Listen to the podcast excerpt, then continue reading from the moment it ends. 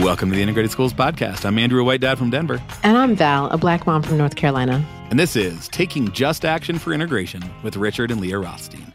And Val, we got Richard Rothstein on the podcast. I know this is like an unbelievable moment for me because, and I know you feel this way too, but his first book, The Color of Law, really shook me to my core. Totally. The Color of Law was one of those books I look back on and think just like how completely it upended my view of the world, of the country, of my understanding of how the country got to be as segregated as it is, and totally changed my world. You know, I understood it from a Black person's perspective, being on the receiving end of legalized segregation, but I still didn't understand the depths to which it was explicit in our laws and yeah. our policies. It was not a secret that we were trying to keep neighborhoods white.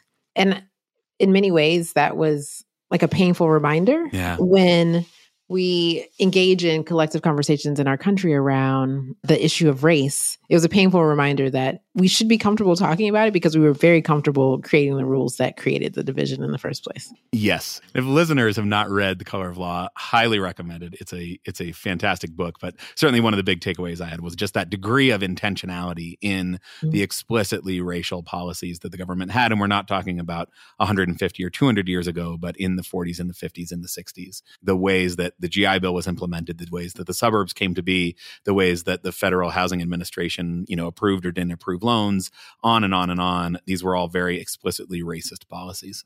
And as a result, we learn why our schools ended up being racially isolated in the first place. Yes. So we didn't just have Richard, we also had another very special guest. Can you talk a little bit about Leah?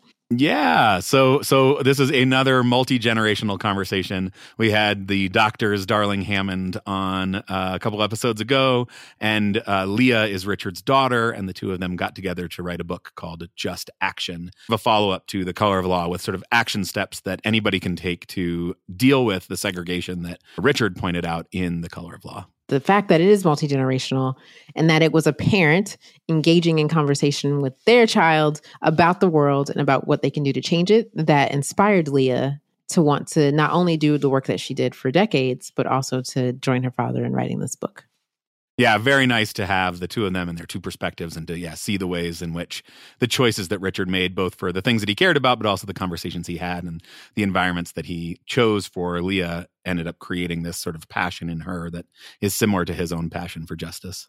Yeah. Now, I think it's fair to name for our listeners that this conversation, especially in the ways in which they describe legal segregation around housing, is one that centers Black folks and white folks. And other ethnicities and races aren't named in this particular episode, but we know that they were also impacted by these laws as well. Yeah, and I think in different ways, and it, you know, it's worth they dig into it in the book a bit. We didn't get into it too much in the actual conversation, but there are ways in which, obviously, like the sort of hierarchy of human value that that places white people on the top in this country impacts everybody negatively. And I think they rightly point out that the impact of the segregative policies that the government has implemented were really directed directly at black people. And so other people have been caught up in the crossfire of that in various ways. And I think it's, you know, worth another conversation at some point about, but this conversation really does focus specifically on the ways that the government had very specifically anti-black policies. Yeah. And and while you may not hear your racial identity or ethnic group named in this conversation.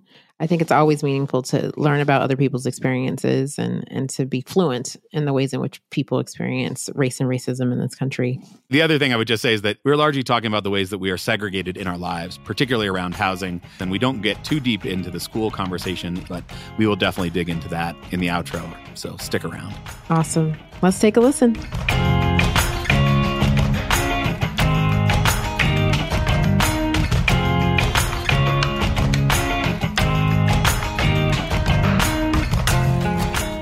I'm Richard Rothstein. I'm the author of The Color of Law and co author with Leah Rothstein of Just Action How to Challenge Segregation Enacted Under the Color of Law. I've, um, for many years, been writing about race and education. And Leah, how about you? I'm Leah Rothstein. I'm Richard's daughter and co author with him of Just Action. Prior to writing this book, I worked in housing policy as a consultant to cities and counties and nonprofit developers on affordable housing development and finance and community development. Prior to that, I was a community and, and labor organizer. So I have some experience working on these issues from all angles. Mm. And I joined my dad to write Just Action because the color of law had such an impact on the conversation around how we came to be a segregated country. And I thought it was an important and ripe opportunity to help answer the question of what can we do about that now in our own communities. And so I joined him to help answer that question by writing Just Action. Amazing. The color of law, in, in which basically, I guess you, you argue that this idea of de facto segregation that segregation just occurs naturally from people wanting to live with people who are like them is is largely a myth. And that the degree of segregation that we see today both in our schools in our housing in our country as a whole is really the result of active policy steps taken by the government. And it was certainly an eye-opening book totally changed the way that I see the world. I know so many people who who feel the same way. And I I would imagine I was not alone with my response being like wow I see the world in a new way. So now what do we we do. And it seems like Just Action is the answer to that, which is just chock full of examples from very hyper local to national level steps that people are taking to to try to address it. Both books sort of start with this premise that segregation is bad, that it's harmful to black people, it's harmful to white people, it's harmful to our democracy. And I'm wondering maybe Richard, you can start. How did you come to that understanding? Like, what in your background, in your upbringing, in your life led you to have this as kind of a focus for your research, for your scholarship, and your writing? And and you know, how did you come to that understanding? Well, I'm old enough to have been participant in the civil rights movement of the 1960s, and that was always an understanding that we could not succeed as a society on a segregated basis. I'm not suggesting that African Americans should not have the right to choose where they live. Well, if they choose to live in clusters of other African Americans, as do many Italians and Jews and Irish, that's not inconsistent with having a non segregated society. But African Americans don't have the choice. They have mm. been required to live in areas of concentrated low income as well as racial concentrations. And that is not consistent with a decent society, with a democratic society. So the important thing is that people have a choice where to live. The other important thing is that uh, the neighborhoods where we live become more equal in resources. Segregation and deprivation are synonyms. You can't mm. have a desegregated society and equality uh, in economic or social terms. And so uh, it's necessary to destroy the structures that we've created that segregated African Americans, but the ways in which we created them in the 20th century endure to the present and structure how we live in this country today. Yeah. So the crimes that we committed, the government, our government, speaking for all of us, the crimes that they committed to segregate the society need to be redressed. And that's why we wrote this new book, Just Action, to describe how both whites and African Americans can join together to create a society where people have the opportunity to choose where they live and to have access to neighborhoods with equal opportunity. Yeah. How did you come to care about that? Why was that something that was important to you? Well, um, as a very young man, as I said, I was recruited into the civil rights movement in 1960. Four students uh, in Greensboro, North Carolina, sat at a lunch counter in a Woolworth store mm-hmm. To protest their exclusion from the opportunity to eat at any restaurant they want, to shop at any store that they want. And I was a college student in that year, well, pulled into a picket line in front of a Woolworth store. and, and as I became more and more involved in civil rights activities, I began to appreciate how structural the uh, segregation of African Americans and whites were. Yeah, I was just at that Woolworth Now Museum earlier this month, and I think that was that's awesome that that or that was the moment that you feel like you were most captured to to join yeah. into the fight. So thank you for that, and it, it, was neat to actually be in that that place in history. Just looking early on in the text, you talk about that this redress will require the formation of biracial and multi ethnic local communities, and so can you talk a little bit about were you part of a multi ethnic community prior to your work in the civil rights movement? Or like, was this your first entrance into that? Because we have many listeners who are trying to figure out how to join some of these movements, these multiracial, multi ethnic movements, and they're not quite sure how to plug in. Well, um, no, actually, though, the first African Americans I ever ran into were in college. I grew up in a segregated neighborhood, uh, the kind of neighborhood that was created by the Federal Housing Administration for whites only, a suburban neighborhood inside New York City. And so I did not have much exposure to people who were African American in particular until well, I began to meet some in college. And then through the civil rights movement, of course, I met many more. Leah, how what was your journey? I mean, obviously, I'm guessing that your father had some influence on you growing up, um, and you know, sort of shaped some of your thinking. But yeah, what was kind of your personal journey into this work? Why do you care? Yeah, well, obviously, I grew grew up not just with my dad, but my mom was also civil rights activist, and it was just sort of in the water we drank to uh, be concerned about equity in our society and to know that we have a role and obligation to do something to better our communities. So I grew up hearing about both of my parents getting involved in the civil rights movement, the anti-Vietnam War movement. And I just had this belief, this understanding that I would go to college and then there would be a massive social movement and I would just join it. And right. then I would make like massive change in the country. And that's just what people do when they're like in their 20s. and so it took a little while of, you know, getting out of that to realize that I grew up with sort of unique parents who had unique paths in their lives.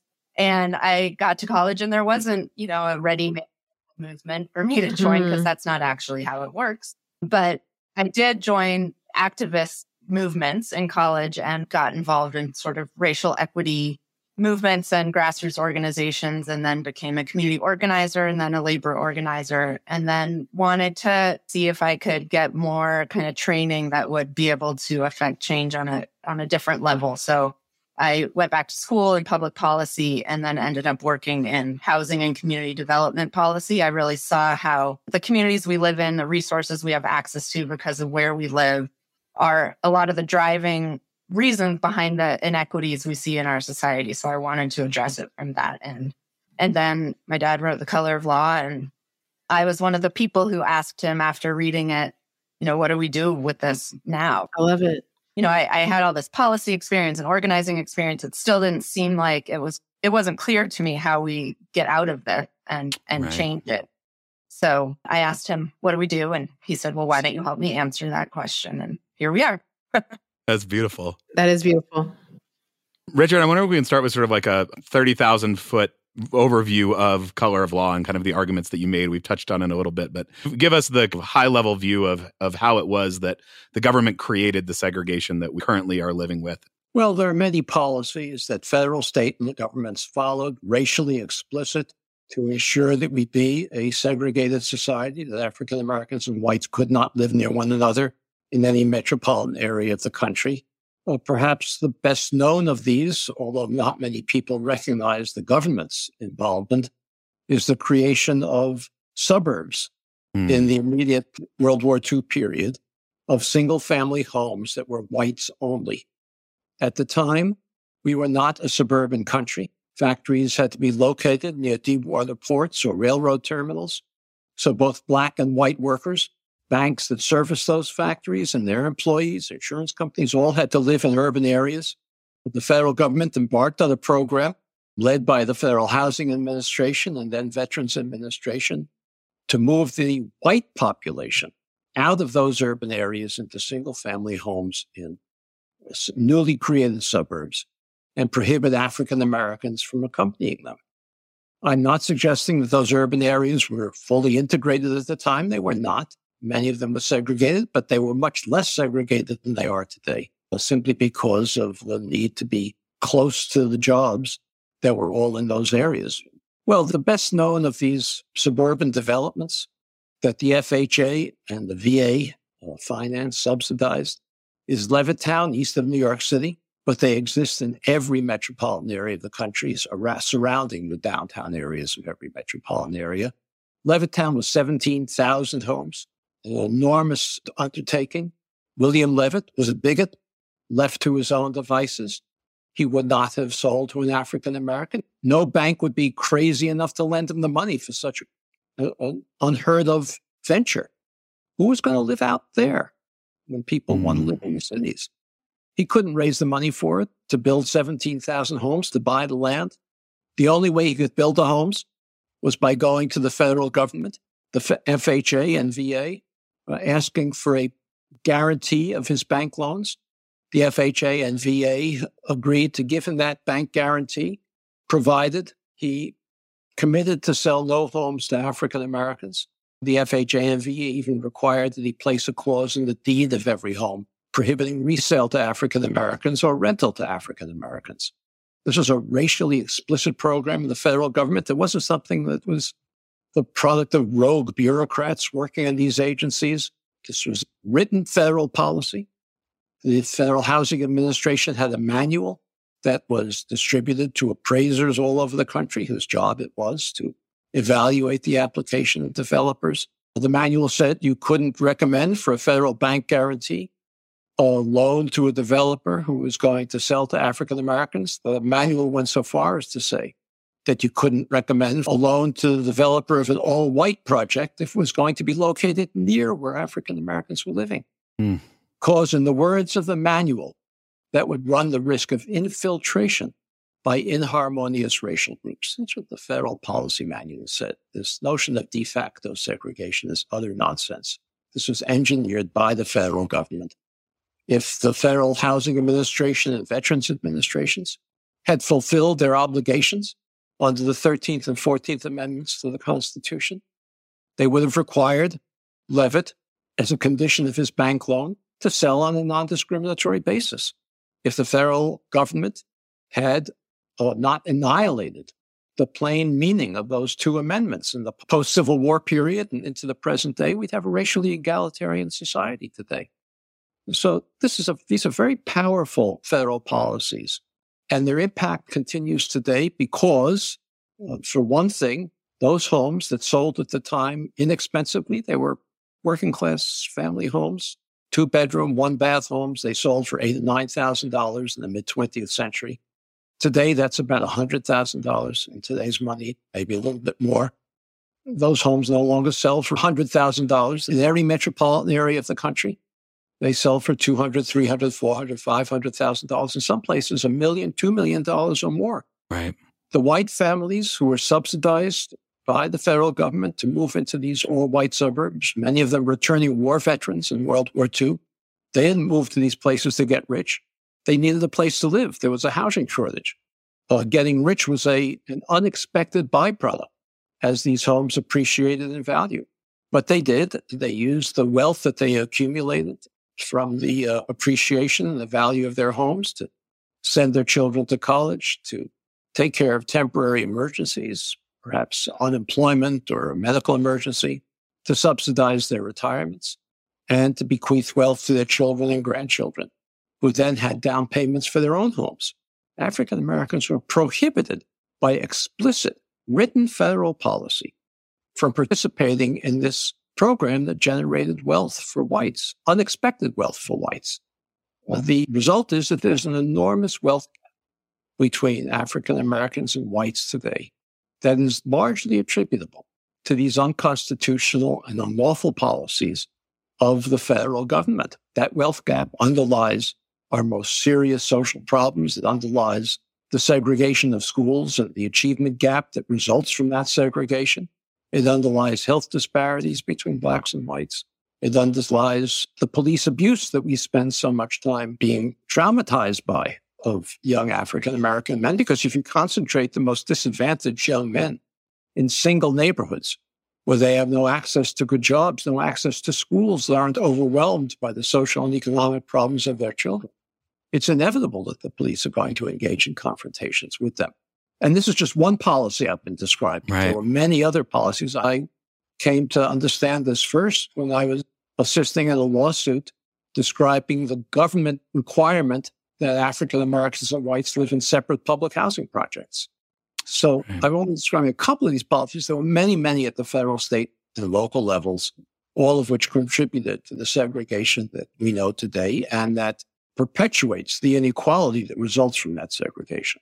Yeah, that that perpetuating part was part of what was so eye-opening to me because the ways that not only you highlight all of the very explicit policies that that created the segregation, but the long-term impact. You know, we started out the suburbs with assistance to white homeowners that then led to wealth creation that then led the ability to give loans to their children to buy houses too too expensive to afford for other. I mean, a hundred thousand dollar house, I can't even think of. There's no metropolitan area that has hundred thousand dollar homes anymore. Like, who could possibly Mm-mm. start out on that path? And yet, then you have this generational wealth that just builds and builds and builds on itself. So, you know, the ways that Color of Law highlights the the ongoing impacts. Right. And I just want to make a personal connection. My grandfather said he needed 20 cosigners for his home. Wow. Um, yeah. Wow. He served in in World War II in the Korean War. So would have met all of the requirements of the GI Bill and all that was promised, and yet. Mm-hmm. So mm-hmm. Leah, tell us about Just Action we are still living with the impacts of all of these decisions that the government explicitly made. And and just action sets out to say well here's what we do about it. You write in the beginning this book hopes to provoke the imaginations of activists and the many more who would like to support them. What are the ways that you're hoping to provoke the imaginations of activists with just action? Yeah well we wrote this book with the intention of sparking inspiration ideas for local residents to get involved in their own communities to begin to advocate for changes that can redress segregation. So we call for the need for a reactivated, reinvigorated civil rights movement that's yeah. made up of these biracial, multi-ethnic groups formed in our own communities that can start to educate themselves on how we got here, how we came to be a segregated country, all of those ongoing sort of consequences and impacts of segregation that we still live with today. And then start to learn how they can begin to challenge that and undo it. And we talk about taking on the redress of segregation. And by that, we mean both advocating for policy change that ensures we don't continue to perpetuate and maintain segregated communities, and also advocate for policy and programmatic changes that can address the disparities that exist as a result of segregation. So the example we've been talking about of the wealth gap that was created by those unconstitutional policies of the government of the past that helped whites into home ownership and explicitly excluded African Americans. You know, now we have the Fair Housing Act. So anyone can, you know, supposedly buy a home without having to worry about being racially discriminated against. But without access to intergenerational wealth, that sort of promise of equal access is an empty promise. So we want to address those disparities in order to redress the causes and consequences of segregation. So we make that call to form these groups, and then we give dozens of examples of policies and strategies that a local group can advocate for or can implement on their own or pressure their local governments or institutions or corporations in their communities to adopt these changes in these programs. And then for each one of those, we give an example of a community somewhere in the country that's doing that, that successfully implemented that policy or strategy or is working towards doing so. So we hope to leave readers with inspiration and hope that there's not you know, nothing that we can do. There's actually a lot we can do and a lot that is being done. It is a heavy book and these are heavy topics and it can feel a little bit overwhelming, but the book is definitely also hopeful. So, can you tell us about some of those strategies that you lay out in the book? So, those policies and strategies that we describe, they fall into like two main categories. One is to increase investments and resources in lower income segregated African American communities.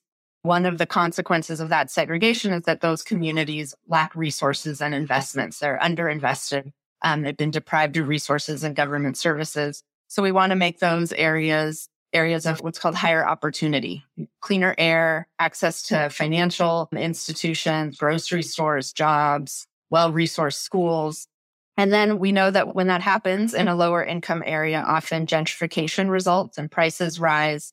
People with higher incomes want to move in and the longtime residents are at risk of being displaced because they can no longer afford to live there or they're evicted um, to bring in higher paying tenants. And so those strategies to increase investments in those neighborhoods need to be coupled with anti-displacement strategies to prevent mm. some of mm. the displacement that can occur protections for renters against rapidly increasing rents or unjust evictions or inclusionary zoning policies that require when new housing is built in a neighborhood that a certain percentage of the units have to be sold or rented at affordable prices. So that ensures that when new development is happening in a gentrifying community, that there's some access to affordable homes for the people who've lived in that community for a long time.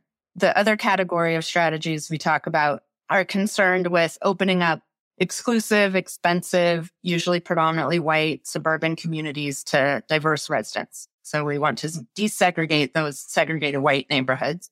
We could do that with strategies like zoning reform to ensure that those areas can build housing other than only single family homes to provide a diversity of housing options and affordability ranges, subsidies for African Americans to move into those neighborhoods, not only rental subsidies, but down payment assistance, grants, or loans specifically targeted towards African Americans to address that wealth gap that we've been talking about. Mm. And then there's other strategies that are concerned with increasing opportunities for home ownership for African Americans in all types of neighborhoods. Again, down payment assistance, home ownership counseling and education, and then addressing the barriers that African Americans face to home ownership that they're not as obvious, like the credit scoring system, for example it's a racially mm. neutral policy that, you know, is supposed to be an objective rating of your future likelihood of repaying a debt. If you don't have a high enough credit score, you can't get a mortgage. But the way that system works, it has a racially disparate impact. And that's because the kind of financial history that gets factored into a credit score is the kind of financial history that whites are more likely to have than African Americans. That's mm. because African American neighborhoods have fewer bank branches people have less in those neighborhoods have less access to home ownership. So they're more likely to have been renters when they're applying for a mortgage and rental payment history isn't factored into your credit score. And even though the credit scoring system is nationwide, individual bank branches can adjust how they evaluate mortgage applicants' credit worthiness. And several have done that. And we advocate for local groups sort of pressuring their local banks to do that in their own branches to open up um, credit access to African American families. Well, I definitely feel like you told much of my story. So in 2007, we did a new construction home. The down payment was $2,500. Didn't think anything of it, right? We didn't have parents who could really educate us on the full process and what was happening in the world in late 2007 for us to understand the trends. We go to to sign off and when we do the final paperwork it costs less. I'm like, oh my gosh, the house is on sale. But like, why else would it cost less? I didn't even have like the knowledge to know that the market was crumbling all around. After we sign on the dotted line, the house is like a hundred thousand dollars under like right away. And I, I had made the promise that I was going to pay the mortgage because that's what I agreed to do. And so when we went to short sell the home, we hadn't missed any payments. So the bank said, No, sorry, you haven't missed any payments. But I'm like, bank. I can't afford to live here. I'm doing everything possible to stay here and to like hold up my end of the bargain, but I cannot afford to live here. And there was no answer for us. And so finally we decided to to miss a payment and they the bank approved the short sale, but we went to renting homes for several years after that because I felt all types of like post traumatic stress around the process. And finally bought a house again last year for the first time had been renting all of that time because i just did not i did not trust that this was a way that i could make wealth. It only felt like a trap for me right? And so i, I want to thank you just for elevating the story and what's possible and the need for us to continue to organize and educate um, in our communities about just the whole entire process. Well that is something that we write about that a lot of people think that you know, opening up home ownership opportunities for African Americans will be the answer to closing the wealth gap. And that's because for whites, owning a home has been the most important way to build wealth. It hasn't been the same experience for African Americans for, you know, your own experience is an example for many other reasons. And so it is important to open up access to home ownership to those who've been excluded from that opportunity because there's a lot of benefits to home ownership.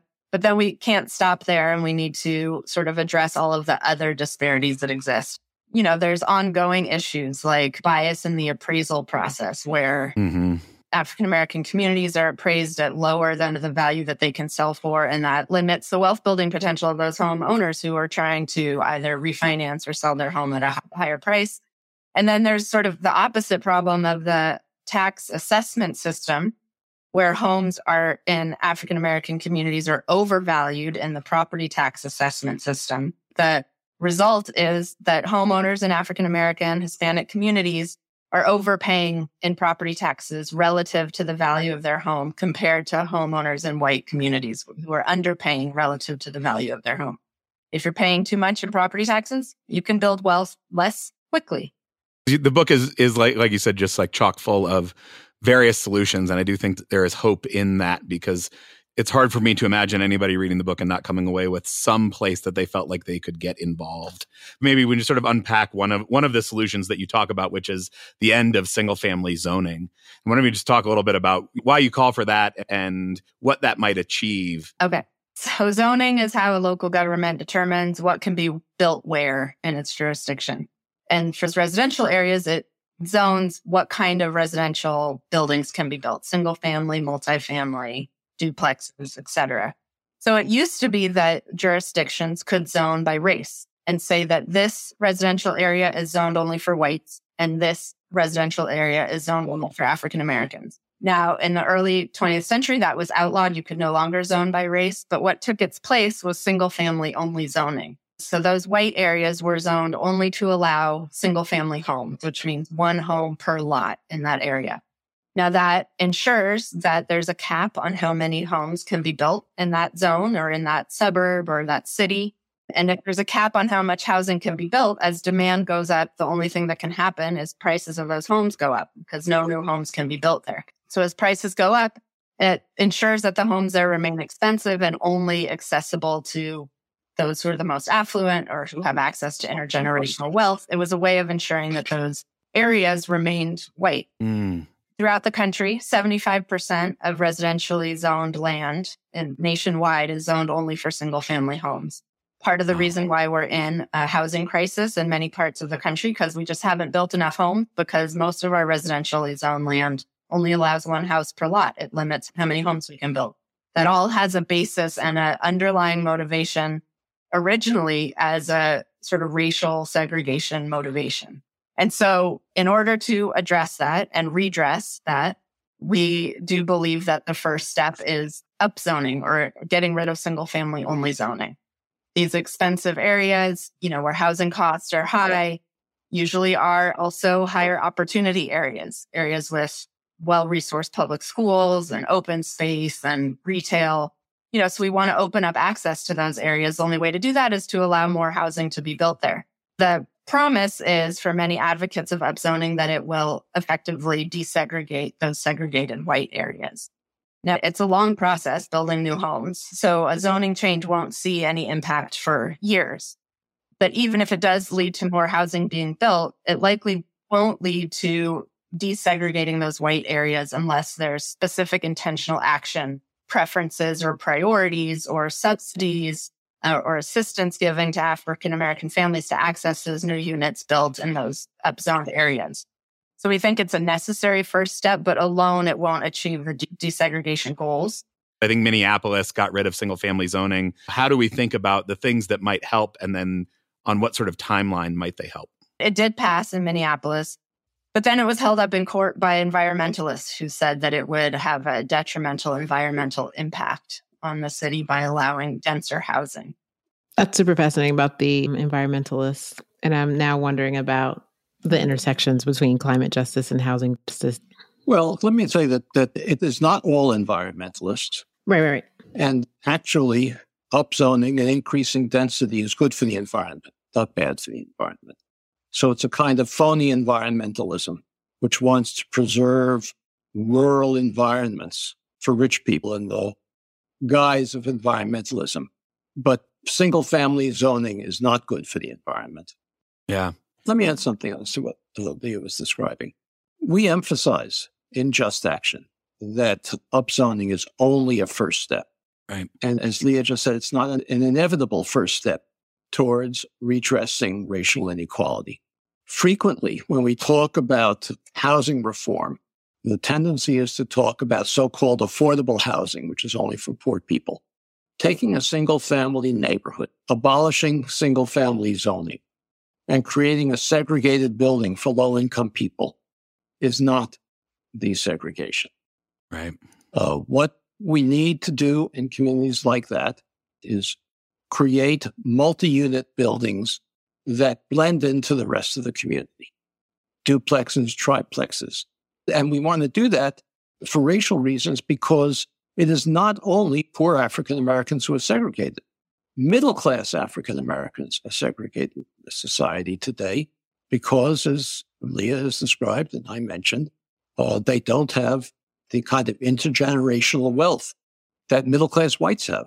Middle class African Americans live in less well resourced neighborhoods than middle class whites with the same incomes.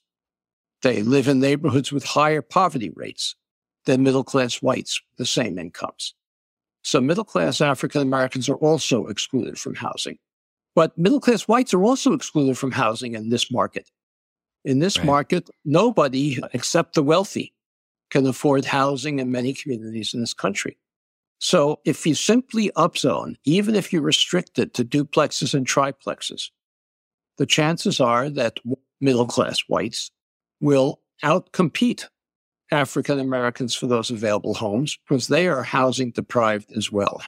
So we have to be uh, intentional about the racial equity that we hope to achieve with this kind of zoning reform. It's a first step, but without that racial intentionality, it will not uh, achieve the desegregation that we're talking about. Yeah, I mean, one one of the themes of the book. It seems like is we had very explicit policies around race that led to this. We need comparably explicit policies that that address race. That this idea of race neutral policies, race evasive policies, do not actually get us to redressing the harms that have been caused because they were so explicitly racist in intent. Well, I want to emphasize. You know, I talked before about uh, Levittown. Mm-hmm. The African Americans who ex- were excluded from Levittown were not poor people. These were people, these were middle class African Americans who were excluded. And you don't remedy that by creating affordable housing for the poor. Right. Now, we need affordable housing for the poor. That's part of the solution. But too often we think of that as the only solution. And the, the victims of segregation are not only low income African Americans. Yeah. Can we talk a little bit more about gentrification? You know, we had Jade Adia on the podcast uh, two episodes ago who wrote a YA book about kind of the harms of gentrification in the way that it so often plays out now. And and I certainly don't read Just Action as a call for gentrification, but is definitely a call for more integrated living, which certainly the way the way we have done it in the past often causes harm and sort of a traumatic version of gentrification. In in Just Action, you mentioned this idea of conscientious gentrification. Can you sort of un- unpack a little bit of you know what that is and how you view this like difference between desegregating a neighborhood and gentrification? Let me begin by saying there's a fantasy that exists among some African Americans that you can have highly resourced neighborhoods and still have them homogeneously black. That can't happen. If you improve the quality of a neighborhood, better resources, more quality retail, the abolition of industrial sites in those neighborhoods, more highly resourced schools. If you do all those things, other people besides African Americans are going to want to move in. You can't stop it. The only thing you can do is take steps to prevent the displacement of as many existing residents as you can to preserve the possibility of a desegregated neighborhood. So how do we prevent massive displacement when other people want to move in, whites in particular? And the way we, we describe in Just Action a number of policies that should be pursued. And all Just Action is, is a description of things that local activists can do in their own local communities one of those policies is inclusionary zoning, requiring any new development include a set aside share of units, not only for the poor, but for middle income families as well who cannot afford market rate housing. It includes support of renters. Frequently in gentrifying neighborhoods, landlords fail to maintain homes in the hopes that uh, existing residents will leave because the homes are so poorly maintained. Right. And then once they leave, they remodel them and get higher paying tenants. There's also the possibility of creating land trusts in these gentrifying communities that will help to preserve housing opportunities for existing residents. Leah, do you want to talk about that for a minute? Sure. So land trusts are uh, nonprofit organizations. They're concerned with creating and maintaining permanently affordable homeownership opportunities in neighborhoods where housing costs are rising. So land trusts operate by acquiring land, property, homes, usually through a donation from local government. You know, local governments are often sitting on a lot of unused vacant properties, foreclosed homes or unused city county buildings, for example, school sites. They could donate some of that property to a land trust. So the land trust fixes up or builds homes on that land, sells them at affordable prices to lower and moderate income household. And in the process, the land trust, it retains ownership of the land underneath the house. So when you take the land out of the equation, the house is less expensive. So it just sells the home and the homeowner owns that home like any other homeowner and they pay their mortgage, insurance, property taxes, interest. And then when they want to resell their home, they have to adhere to a maximum resale price that the land trust establishes. And that maximum price, it allows the home seller to build up some equity in the sale of the home, not as much as if they sold it at market rate prices, but some. And then in turn, the new home buyer gets an affordable price for that home. Right. And that's how they're permanently affordable home ownership opportunities. A great way of expanding home ownership housing in communities that are gentrifying. So they're great. It's a great model. I'm wondering, just sort of in the world that you imagine uh, in Just Action, if people take the book, if they go out and they find their various ways to plug in, recognizing that we have decades and decades of work to undo and that we need to be, you know, affirmatively changing past policies and, you know, redressing the harms that have that have caused. But, you know, what is what does the world look like? What's the vision of the country on the other side of that if people step up and and take on these projects? I think a vision I have of sort of between now and getting to the other side of all of these fights and creating an equal, non polarized society where we know each other and get along and everybody's treated equally. In between, I hope to inspire a reality where we aren't afraid to talk about these issues and they're yeah. more part of our normal conversation, especially amongst white people, that the issues of race and racial inequality in our country aren't, you know, swept under the rug or ignored or not sort of part of our everyday life and conversations we have with our friends and neighbors and colleagues, that it just becomes a more normalized part of our existence. And that's how we will then sort of set the context and the environment where these kinds of changes can be enacted because we're more well versed in how we got here and what we need to change. I mentioned before that all the racial segregation and inequality that we've created underlies our most serious social problems in schools, in healthcare, in criminal justice, and also is an enormous threat to our democracy. Yeah. We all know that we're more polarized as a society today than perhaps any time since the 1850s. And that polarization largely tracks racial lines.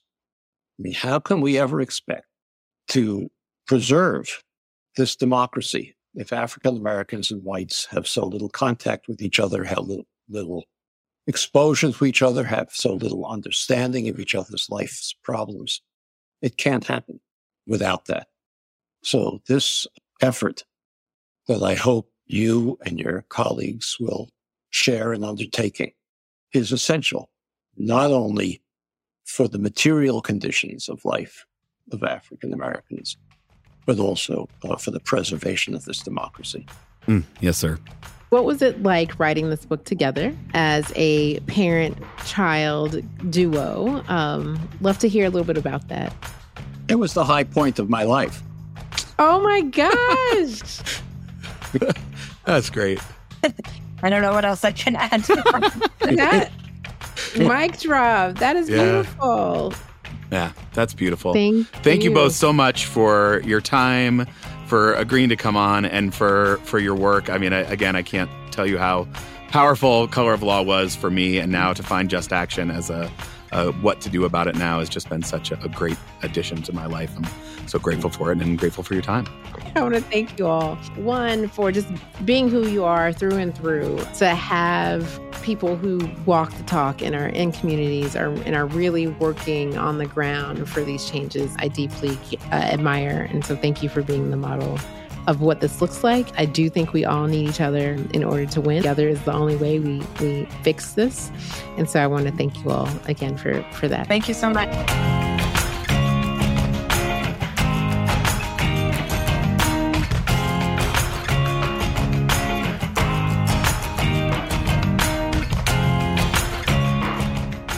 So Val, what did you think? Oh my gosh, so much. Uh, one, they're lovely. I think at least once a season, we got to get an intergenerational group on here, right? Like sure. a caregiver and their kid. Like that connection is always so powerful. Yeah, I mean that I like still get a little teary thinking about that moment of saying that it was the high point of his life working on this. I know. So nice. What a gift. Yeah, Yeah. what a gift for them to do this work together. A couple of things that I want to start out with that I think are really important for our listeners to understand is when he told a story about being inspired by the work of those in my home state, North Carolina, Yep. that it was his proximity at a young age and at a critical juncture that Mhm. really inspired not only his lifelong work, but how he approached parenting and the expectations that he had for his daughter, right? And so she said, Hey, no, I always expected Right. I thought this is what you do when you get older. Right. I'll get involved in a movement. You go to elementary school, you go to middle school, you go to high school, you go to college, you go to join your whatever the movement of the day is and get That's involved it. and change the That's world. it. And I love that as an expectation of how you live and contribute to society in a way to make it better. But what what really stands out to me in his particular story, and I think this is a common thread throughout many people's experiences, is that you have to be in community Right. with other people, especially the ones that you are are advocating with to Yeah. understand what is happening. And you know, the way he described it was like it was a no brainer. Like after I got involved, it was obvious that this Right. was a problem and that this Right. is what I should be working toward. That this is what justice looked like. Right. And so I just want to continue to encourage our listeners to to really get invested in the communities that they want to to advocate with because as you and I try to model every single episode like this relationship our joining together as a community is part of the work. This authentic Right. relationship that we are building is part of the work. We are both changed for the better because of this relationship and our kids are better because of this relationship. And i think that is just something that i, I won't get tired of saying um, Yeah. and sharing I, I I completely agree. I think it, it makes some things become obvious. I mean, you know, there's a moment of he was sort of like, duh, like of course this, Yeah. is, this is the right thing to do because it becomes obvious because things seem like they must be a certain way once you are in relationship, once you get to Mhm. know people, once he found himself as part of this movement and developed relationships and was part of a community, found this sort of like, well, it's obvious that that something needs to be done about this. And I think, you know, it's it's easy to get in our heads a little bit about what's the right way to show up, what's the best way to show up, where's the right place to put my energy, where's the right place to focus, what the most effective use of my advocacy time. And in some ways, you can overthink it a lot. Like get into relationship, get into community, go and Yeah. find people, and then the answers will come. And I think the way I was advocating before, I recognized that, you know, I was really powered at, at that point in time by a lot of anger and frustration. Mm-hmm. And now my power source, I want it to be joy. And so, what does Yeah. it look like to advocate from a, a power source of joy and how that shows And up? So, and humanity. and love. and yeah, compassion. absolutely. Absolutely. Yeah. The other thing that that it makes me think of from this this sort of theme of stamina, theme of perseverance, one of the themes that comes out of the conversation and certainly the book is that action is really important. It is called Mhm. just action. It is not called just Mhm. think about it. It is not Ooh. called just just have a conversation about it or or or join a book club about it, but it is actually taking action. And they really talk explicitly in the book about this idea that you have to go and do things. And Mhm. and it's important to be thoughtful. It's important to learn the history, but just knowing it is not enough. It's actually getting out and taking action. And I think there's a way that that can feel overwhelming and feel like, oh, I don't know what action to take. But it is in the showing up and doing things that you are sustained, that you find those moments of of love, of humanity, of compassion, of joy that are then sustaining to to to keep you going. Yeah, we have to be biased toward action and doing in relationships. I think in terms of a blueprint, they've given us a fantastic blueprint of what this work could look like. Yeah. Not only in housing, but how we can then apply it to public schools. Yeah. To that point, one of the other themes that comes out of the book is is the importance of explicitly race conscious policies Mm-hmm. to to redress the past harms. And Mm-hmm. so, you know, it's one thing to say we have the Fair Housing Act now. And so in theory, we don't have ongoing segregation, but without making amends for the past segregation, it's sort of an empty promise. And I think Mhm. that certainly shows up in education in a lot of places. Yeah. What that may look like in schools could be hey, we are going to stop tracking our students as that policy moving forward. And then what are the policies we're putting in place to make sure that all of the kids who currently may not have had the same equal access to opportunity, what are we doing for them specifically? Totally. Right. Yeah. I think even more broadly, again, to make the tie back to public education, the disparities in neighborhoods inevitably leads to disparities in schools. And I think if we take a, like Dr. Erica Turner talked about last time, a race evasive approach to dealing with that, then it's easy to say, let's give everybody the same classes Mhm. we, or the same amount of funding or the same amount of resources. And what we really need to be doing is, is investing in our kids with a real eye towards equity, towards making up for all of these other places where where society is failing. Yeah. Can we talk a little bit about Richard's comment related to the idea of all black neighborhoods that are like resource and have trees? I will say, growing up, there was a show that that depicted like this black family unit, um, Yeah. upper middle class, and it's like, man, I want to live in their neighborhood growing up. And I don't know that um, black folks believe that's like a like a real thing. I think there's probably pockets. You might get a cul-de-sac. Right. Right. But but you probably aren't getting a whole neighborhood. And if I may speak for all black people, I think we're probably realistic around the challenges of true neighborhood integration. Yeah. And we are, I think, probably aware that if we are isolated as Black folks, there will be a divestment from our communities. And I wish that wasn't true. I wish Yeah. with my whole heart that wasn't true, that we could have all of the investment and for it to still feel like a safe place culturally to Yeah. be.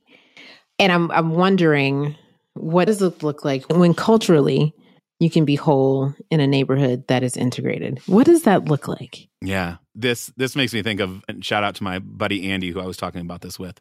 This idea of physical gentrification versus cultural gentrification.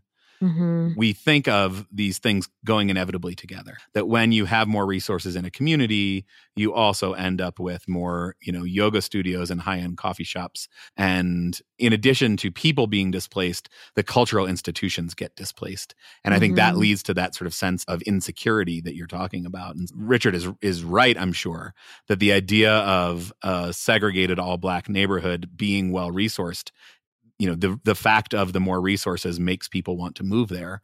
And to me this comes back to this question of you know b- both sort of how do we show up? And we talked about in the j to d episode too like how we show up really matters. So if if these new people who are arriving in a neighborhood show up willing to become part of the neighborhood rather than taking over the neighborhood i think that can make a difference. But then what policies do we put in place? And you know particularly around things like housing policy even if we get the housing policy right. So we're getting rid of single family zoning we're having inclusionary building policies where we are having more affordable housing, not just you know for the sort of lowest income folks but also for middle income folks we're creating policies that encourage people to stay in place. We also have to be addressing that sort of cultural piece of it. We also have to be addressing the you know what businesses are being given loans to be able to stay in place what businesses are are being encouraged to start up in in this environment as it's being invested in. Because if we're not also doing that i think we risk that. Even if we get the physical part of you know the investment right we risk that sort of cultural gentrification Yeah. You know, right now I'm going to make a plug for communities of color who are experiencing gentrification to call in if they have been able to maintain some of their cultural identity there and what that looks like in partnership with a community that there's new investment in, new financial investment in, but still the cultural aspects of the community stay intact. I would love for someone to call in and talk to us Yeah. about that. Yeah, for sure. I want to because I'm sure there's communities that are are trying to figure out how to do that, Yeah. and uh, I would love to hear from them. Yeah. It leads me to this piece in the book that we talked about a little bit of this like seven steps to conscientious gentrification. We'll put a link to it in the show notes as well. But you know, these sort of steps that if if you are showing up in a new neighborhood to think about. One is shop at older businesses. Mm-hmm. One is join, volunteer, donate to local organizations that have been around. Learn your history. Be friendly. I mean, the fact that we have to have a, Be a step friendly. in the process that is be friendly, but I but I but I think we do. I could- think that's that is a- real. I think that's real, real. you know a, I think a smile real. a saying hello whatever worship attend donate to local religious orgs that have been you know serving the neighborhood for a long time educate so send your kids to the schools in the neighborhood advocate for you know more inclusive housing policies for the things that the people in that neighborhood care about. And then my Mhm. favorite be bold but humble. And and they say uh, quote don't be afraid to be the only new resident in the room. Curious stares won't kill you and most people will appreciate that you're trying to support the community support but don't take over follow before leading or just follow Yeah, yeah. If I was on the receiving end of some physical gentrification and folks were doing this thing on this list, then I would feel like, hey, they're not just in it to kick me out of my neighborhood right and I can no longer afford to be here. But the goal is actually to be a healthy community. And Right. that's really exciting. And you know, I know you you were joking about the idea like be friendly, but I think that is so significant because if a white person moves into a community of color, they might have not processed any like biases, some baggage they may have, stereotypes. And so being or demotivated to to make connections because of fear, I think is something that is probably pretty common, right? Yeah. And instead of you're friendly, I mean, you can bring me the sourdough bread. I might I might eat it. It sounds so Right. simple, too simple to name, but being friendly, I think is It a goes a significant first step. Yes. Heck yes. yeah again get out of your own way a little bit like get out of your Right. head just just Get start by head. being friendly and trying to meet people And the other theme for the season that we have not yet talked about is the power of storytelling and i you know there's the color of law tells a very powerful story about the history of this country and a story that certainly changed the way i see the country and understand history but from a personal standpoint you kind of shared a couple of personal things in the conversation val both Mm-hmm. Yeah. about your grandfather and his experience of buying a house and then your own experience of buying a house Yeah. When I was thinking about having, you know, with my grandfather's story, having to get such a significant number of co-signers, but how that had to be a true community-wide effort. yeah And how, as annoying as it probably was, how all of Mhm. your co-signers were probably celebrating the fact that you were getting the house. Like, we are going to Yeah. do this together, right? yeah When I think about it that way, that feels like love for your community. And so yeah it sucks, but we still got around it and we were still able to love one another. there is something that, that's sort of powerfully communal about that Yeah, there is. And maybe the present day version of that is in how we craft our housing policies.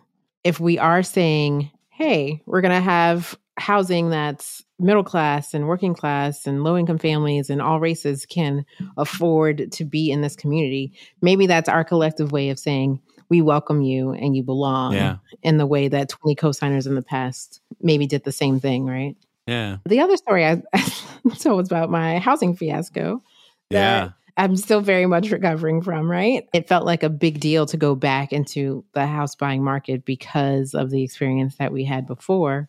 And, you know, I want to hope that it pays off like it's supposed to in terms of building wealth for Yeah. my family. But because I've had the experience of the opposite happening, I'm just not sure. I think to to that theme of the power of storytelling, it's one thing to think about the ways policies were crafted. It's Mm-hmm. one thing to think about the society level impacts that that had, and the averages and the numbers. And you know, I mean, even now they cite a statistic that forty percent of African American households are homeowners, and seventy five percent of white households Mm. are homeowners. Even Mhm. right now, Mhm. those statistics are shocking, but I think it's powerful to hear the direct impact on somebody. And I'm sure that was a challenging situation to find yourself in. And you're not in it anymore, and yet it is still with you. Like we, there is still harm that was done, and it Yeah. still, you know, hovers over you. It seems like. Yeah, because I did everything right. I checked Right. all the boxes. I had the credit score that I needed. I had the income that I thought would be fine for the house. And so, you know, when all of that came crashing down, yeah, it, it did shake my ideas about home ownership. and whether or not it was for me. And in in buying this house, my kids have some stability that I did not Mhm. think was needed necessarily, right? Because Mhm. I thought of the home as like Wherever we we're are. we're yeah, we're the home. Yeah. We're the Yeah. home, right? And so now to, you know, with the kids being able to to walk home from school or like we see the same people in the neighborhood all the time, we have good neighborhood friends that, you know, we check in on. That all feels really, really good. Yeah. I completely underestimated the value of that. And I'm Mm. so grateful to have it now. And it's in the permanence of ownership that you feel more connected to that. Because like there's you don't have to Right. own a house to be part to feel part of a community and whatever. You don't. But it you're not going to raise your own rent. No, You're not going to evict yourself. no. So like there is a there is a sense of stability and of predictability. So the market crashes and then So we also bought uh, it was a condo in San Francisco Mhm. right around the same time, 2008, like right as the market was collapsing and Mhm. and it was like, you know, all of the things that caused the subprime. We had a no document loan. Ooh, We had a 10 year interest only. So if we had kept the house and that mortgage for 10 years on year 11, the payments would have ballooned like yes. six times over. But we were able to get into it in part because we had family who could both kind of talk us through the process and then Yeah. could loan us the money to make a down payment. And in in the end it turned out all right. We we were underwater in the place for a little while and then we ended up renting it and eventually sold it and acquired a little wealth through that and we're able to kind of continue on the process of being homeowners. But we only were able to get into that through generational wealth Yeah. and we were both buying houses at the same time and yet the Mhm. circumstances were quite different I appreciate you sharing that that story and I think part of what enables some of these policies to continue is that we aren't talking to each other about Yeah. our experiences. There was a colleague of mine, white family, who was buying a house in the neighborhood at the same time that we did. And we had like the exact same numbers. And they got a better offer on interest. And because we were working with the same realtor, the realtor was able to say, "Hey," and so and they and the Oh. realtor was able to go back to the bank and say, "You're offering different." Yeah, and so we were able to get the same interest rate as this other couple, and so I think it is important for us to continue to to talk about it. Like you know, we yeah we say don't talk about things like money or religion or what politics, but I think we have to if we're if we're going to be in this together um, to figure out how to make a more just world for for all people. For sure we have to be in conversation we have to be in community with each other and we have to have be willing to have these conversations talk about these kind of taboo topics if Yeah. we're going to move forward Sure. one thing they say eh, near the end of the book is a healthy community that can sustain a common national identity is one where affluent middle class working class and low income families of all races and ethnicities have access to the same resources and whose children attend the same schools this should be the aspiration of civil rights activists That's what's up. that is what's up and that's what we are What's up. working on here That's right. we all have an obligation. Schools are certainly an important place to do this work. I feel even more called after this conversation to get more involved in housing issues locally. The conversations that happen around housing are usually had by maybe four or five people who happen to show up at a city council meeting. You And- can be one of those people. You can be one of those people. Get just action. There's like I said in the in the conversation, if you can't find a place where you feel like you could tap in, um, I would be shocked because there are Yeah. so many great examples of of ways that just you know people coming together and putting pressure on local governments, on businesses, on banks, on corporations. All of that can really have a big impact. Yeah. So you have a surprise for me. So Val, we got a voice memo Yay! after the last episode with Dr. Erica Turner about race evasive managerialism. We got a lovely voice memo from Michael, and let's take a listen to that. Hi, this is Michael Rebney. Uh, I'm a white teacher, white dad from Kansas City. Love listening to the Integrated Schools uh, podcast. I think the latest one, which was with Dr. Erica Turner, talking about race evasive managerial approaches by middle management in, in schools. And it, it prompted me to really do some thinking and reflection on that. And that not only do I feel like I see that, but it made me wonder too about how some of these things are implemented at the school site level and at the classroom level when we talk about you know grading for equity and standards based grading. And i just I- wonder about some of the ways that we substitute actually having the more challenging conversations you know among school staff and teachers, and even among ad- administrators and board members about real equitable actions and relationships and instead just push equity as a buzzword. And well, you know, our grading system can take care of equity for, for us. So I just appreciated the, the episode and, and wanted to share a reflection on that because you all had invited us as listeners to do so. So I thought I'd try it. But thanks a lot for what you do. It's been really meaningful for me with my students and my own kids. All right, thank you.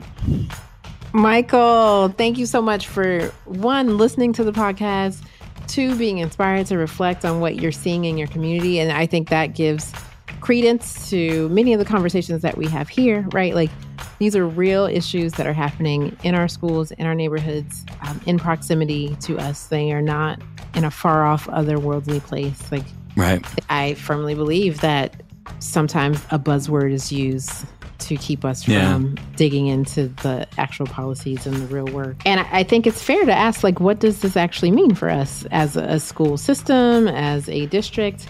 How do we get better at what we say we want to do? Those types of conversations require an ongoing commitment and courage to keep that up. And I think most importantly, in, it requires a team because it's easy to dismiss one voice. And so you yeah. need a community of voices asking those questions and, and, and working together for this effort. Yeah. And I think, you know, tied to this episode as well, the idea of being explicit and intentional about race. We were explicit and intentional about the ways that we used race to create segregation, to create disparities. We need to be also explicit about it when we try to redress those harms. Yeah. Michael, please keep listening. Thank you so much. No, we really, really appreciate it. Absolutely. Thank you, Michael. Listeners, you can be like Michael as well. Go to our website, integratedschools.org, click on the send voicemail button on the side of the page. Go to speakpipe.com, S P E A K P I P E.com slash integrated schools. Send us your reflections on this conversation, on other conversations. We would love to hear from you. That's right. And make sure you listen, you share. And as the Rothsteins have instructed us, make sure you take action, right, in Absolutely. your local community. Every conversation matters. That includes with your young people in your proximity, your children. They are paying attention. Absolutely. If you enjoyed this episode, if you want to hear more conversations like this, head on over to Patreon. We would be grateful for your support. Patreon.com slash integrated schools. Send us a few bucks every month. We would very much appreciate it. And Val, as always, it is a true gift to be in this with you as I try to know better and do better. Until next time.